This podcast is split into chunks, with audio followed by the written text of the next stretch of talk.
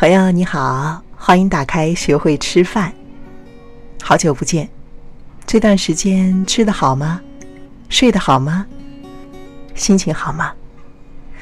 我是楚笑，今天我想和你一起来读这本书的第11章，告别焦虑，不再执着于热量。如果你有这本书的纸质书的话呢，它是在书上的第131页。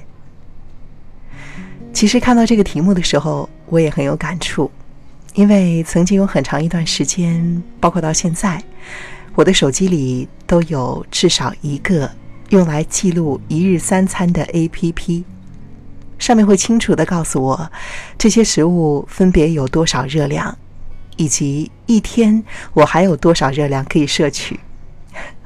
我要怎么对你形容我的心情会随着这个小的程序的波动呢？如果我看到他说还有多少多少大卡可以摄取，而且这个数值比较高的话，我的心情就会很好。如果他告诉我说已经超出了多少大卡，那我的心情就像过山车一样陡然滑到了谷底。关键是这个情绪可能会影响我接下来的行动。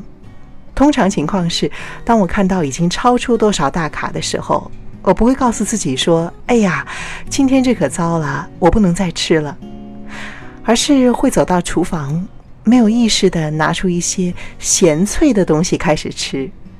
肯定不是甜的，因为我记得一项研究说，人对于不同食物口味的偏好其实和情绪相关。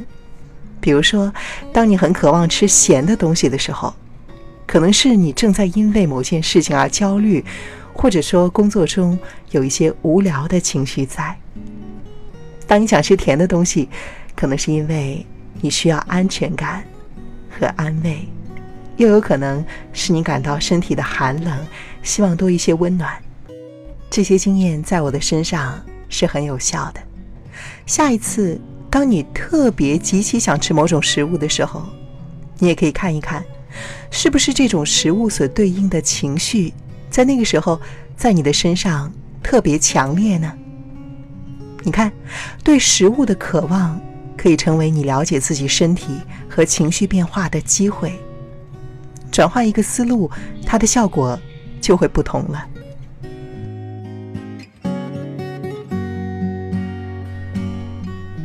其实在现实当中，你可以减少挣扎和自我批判，自在地决定吃多少食物。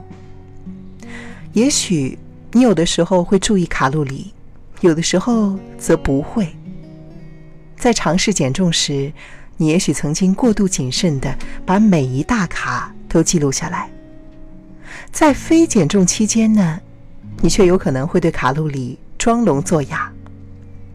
这些数字可能会令你感到焦虑，你也可能会质疑留意食物的卡路里是否是正念或是平衡饮食的一部分呢？然而，我们完全不必害怕卡路里，它们只是藏在食物里面的能量，是供身体所需的。有些食物能量比较高，但是只要总量在食物的整体健康平衡当中，未必有发胖的效果。建立对于食物能量的了解，会协助你降低对于卡路里的焦虑，也会协助你做出明智的决定。首先，揭露出你增重的隐藏原因。如果你不晓得自己吃的食物的能量，就像是要维持预算，却把价格遮挡起来，这怎么可能呢？借由了解各种餐点食物所含的能量，你可以做出更加合理的饮食减重的选择。其次，它可以避免你过度饥饿而引起过度进食。你会知道该吃多少，来避免下午或是一整晚的过量进食。第三，它可以让你自主地建立一个含有你所喜爱食物的饮食计划。与其节制自己，把很多喜欢的食物归类为违禁食物，反而经常破戒，不如真正的享受这些美食。记住，任何享受的体验，分量都不会太多，这是一个享受美食的规律。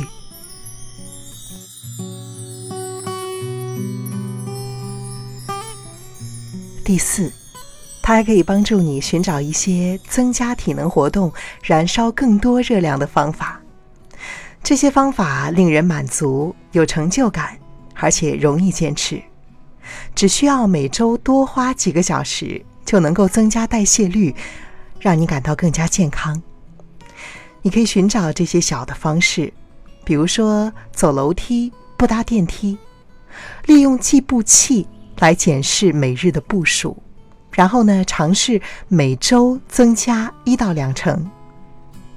你还可以参加一些运动课程，找出自己喜欢的运动方法，给自己每个月不同的运动计划来试验，看看哪一种你最喜欢，最容易坚持。不过要小心，不要掉入补偿效应的陷阱。什么叫做补偿效应呢？就是在你大大的运动了之后，告诉自己说，我今天真是辛苦了，我要好好的奖励自己，吃一顿好的。然后呢，就开始约起了火锅、小龙虾、烧烤。你看，你有过这样的补偿的经验吗？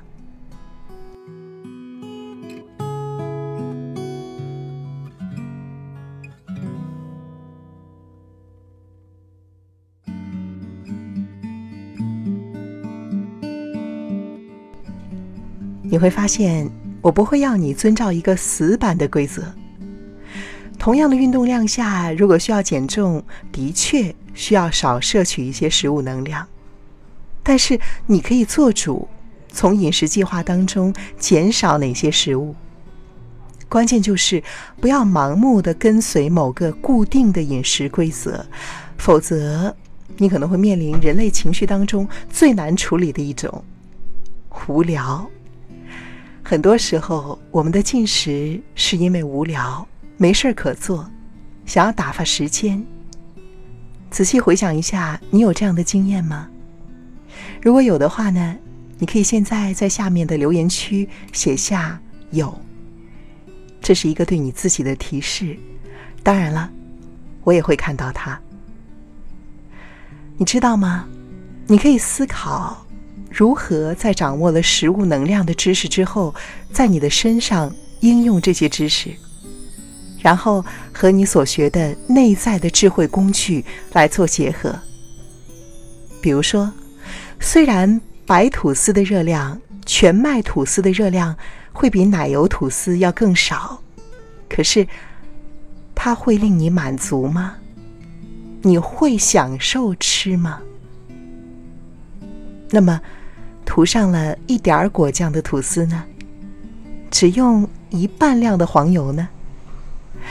你想如何找到减少热量和满足感之间的平衡？你愿意做出哪些改变？不是一周、一个月，而是一辈子的饮食改变。这个平衡点就是内在和外在智慧交集的地方了。以这样的方式，它就不只是知识而已。其实，你正在培养智慧。这章节的练习呢，会协助你培养一种以好奇和探索的心态来看待各种可能的选择。这能够帮助你把营养知识看待为可以运用的讯息，让你做出更加平衡、明智的选择。好了，今天我就暂时为你读到这里。我是楚笑，感兴趣的话呢，你可以在抖音、微博、微信公众号上找到我，和我取得联络。我抖音的名字叫做楚笑生活散文诗。不是每一个人都可以成为诗人，但是我努力使自己的生活过得诗情画意。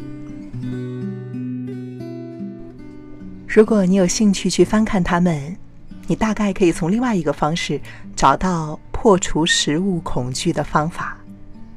因为生活当中比食物有趣的、有意思的事情可能超出你的想象。我期待着在那里遇见你。我是楚笑，很快见。